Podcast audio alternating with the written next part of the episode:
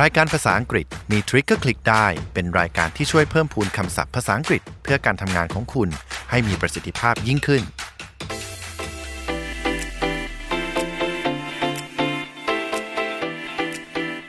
สวัสดีค่ะ คุณกำลังอยู่กับเราในรายการภาษาอังกฤษมีทริคก็คลิกได้ พอดแคสต์ที่จะทำให้ภาษาอังกฤษไม่ใช่เรื่องยากอีกต่อไปค่ะ วันนี้อยู่กับเอสหัทยาไกรคุณทศ และปาล์มเลวีวงศ์ครับ วันนี้นะคะเราจะพาคุณผู้ฟังไปพูดถึงร้านอาหาร สับในร้านอาหารค่ะ เรื่องราวที่จะทำให้การเมาส์วันนี้ทำให้คุณหิวแน่นอน ครับวัดมาถึงตอนนี้แล้วทุกคนอาจจะเริ่มน้ำย่อยกำลังเดินแล้วนะครับ ภาษาอังกฤษจะทำให้คุณหิวได้ครับ ไม่ใช่นะคะ ภาษาอังกฤษมีทริคก็คลิกได้ชื่อรายการเรานะคะ ครับ ฟังแล้วก็จะเอางงงๆนิดนึงนะครับ วันนี้หิวแน่นอนค่ะ ผมเริ่มหิวแล้วครับ อืมมีใครหิวบ้างเหมือนกับพวกเรานะคะ พูดถึงอาหารก็หิวทันที หิวหิวๆแบบนี้ทานได้ทุกอย่างจริง ๆ นะคะ ไม่ว่าจะเป็นข้าวแกง ชาบูสเต็ก อยากทานทุกอย่างเลยค่ะพี่ปาล์ม โอ้น้องเอกครับบรรดาอาหารที่พูดมาแตกต่างกันมากเลยนะครับเนี่ยแสดง อ้าว ว่าหิวจริง อะไรก็ได้จุดนี้ ๆ รู้ไหม นะะ ครับว่าร้านอาหารเนี่ยประเภทของร้านแบ่งง่าย ๆ เลยมี 3 ประเภทเลยนะครับ ค่ะ มีทั้ง fast food casual dining และ fine dining ครับ ฟาสต์ฟู้ดนี่ได้ยินบ่อยมากเลยนะคะ เป็นอาหารประเภทจานด่วนแบบข้าวแกงจานเดียว หรือว่าไก่ทอด KFC McDonald's แบบที่มี drive thru หรือเปล่าคะแบบที่เราขับรถเข้าไปได้แล้วก็สั่งอาหารแบบไม่ต้องลงจากรถเลย ใช่ครับ ส่วนในประเภทอื่นๆ นะคะ อย่างเช่น casual dining แล้วก็ fine dining เนี่ย เป็นร้านแบบไหนคะ ประเภท casual dining ก่อนเลยแล้วกันนะครับ casual เนี่ยแปลตามความหมายก็คือไม่เป็นทางการครับ dining เนี่ยจะสะกดว่า d i n i n g อ่านออกเสียงว่า dining ค่ะ ไม่ใช่ dining นะครับ casual dining ก็หมายถึงร้านอาหารสบายๆครับ ไม่เป็นทางการ ร้านชาบูร้านทั่วไปที่ไม่มีพิธีรีตรอง มีพนักงานบริการหรือที่เรียกว่า waiter คนไทยเรียกกันว่าบ่อยนะครับมาจากคำว่า boy ที่แปลว่าเด็กรับใช้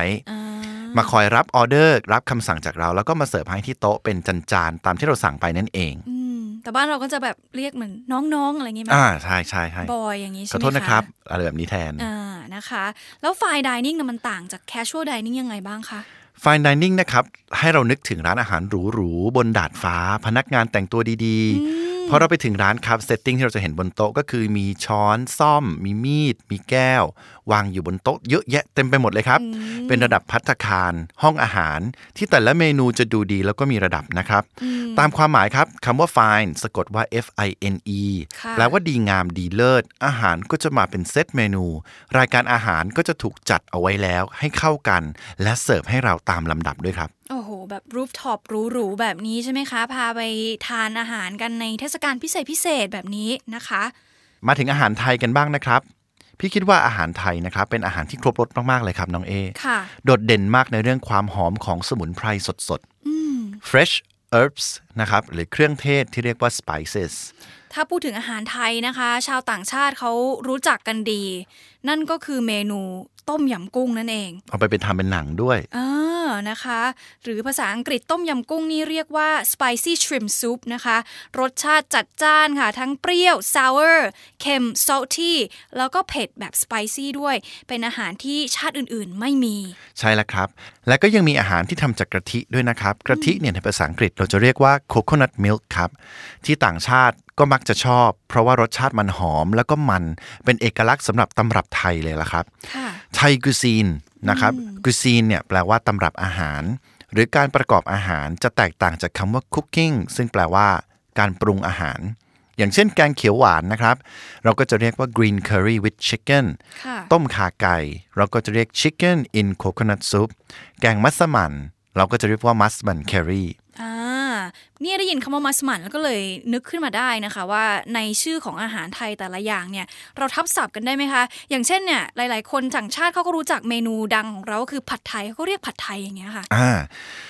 มีการเรียกชื่อนะครับในภาษาไทยเนี่ยที่มักจะทับศัพท์ไปเลย แต่ที่เราแปลชื่ออาหารเป็นภาษาอังกฤษในบางเมนู ก็เพื่อที่จะให้รู้ว่า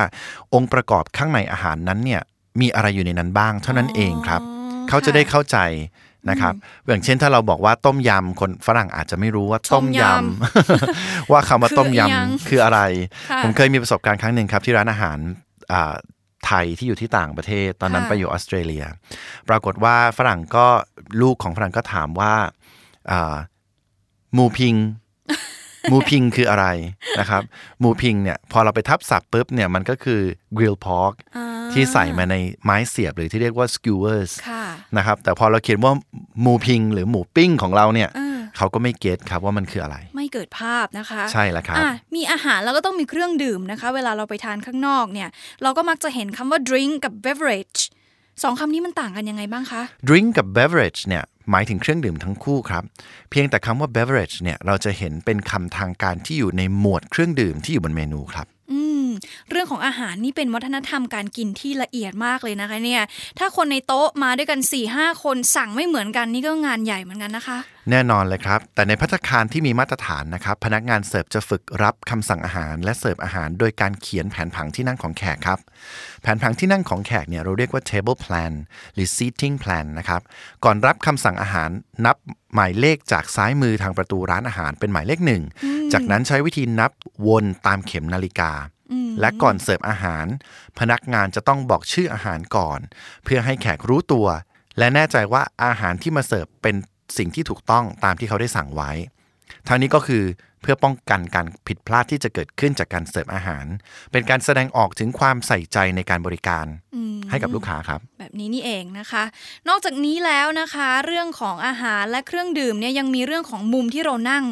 ก็ต้องเป็นมุมที่เราถูกใจจริง ๆ เพื่อเพิ่มอรรถรสในการรับประทานอาหารด้วยใช่ไหมคะ ใช่ครับ บางครั้งในยเวลาเราไปคนเดียวนั่งโต๊ะใหญ่ ๆ อย่างเงี้ยค่ะมันอาจจะเหงาไปหน่อยเราอยากจะขอ request ที่นั่งต้องทำยังไงบ้างคะพี่ปาล์ม ไม่ว่าจะ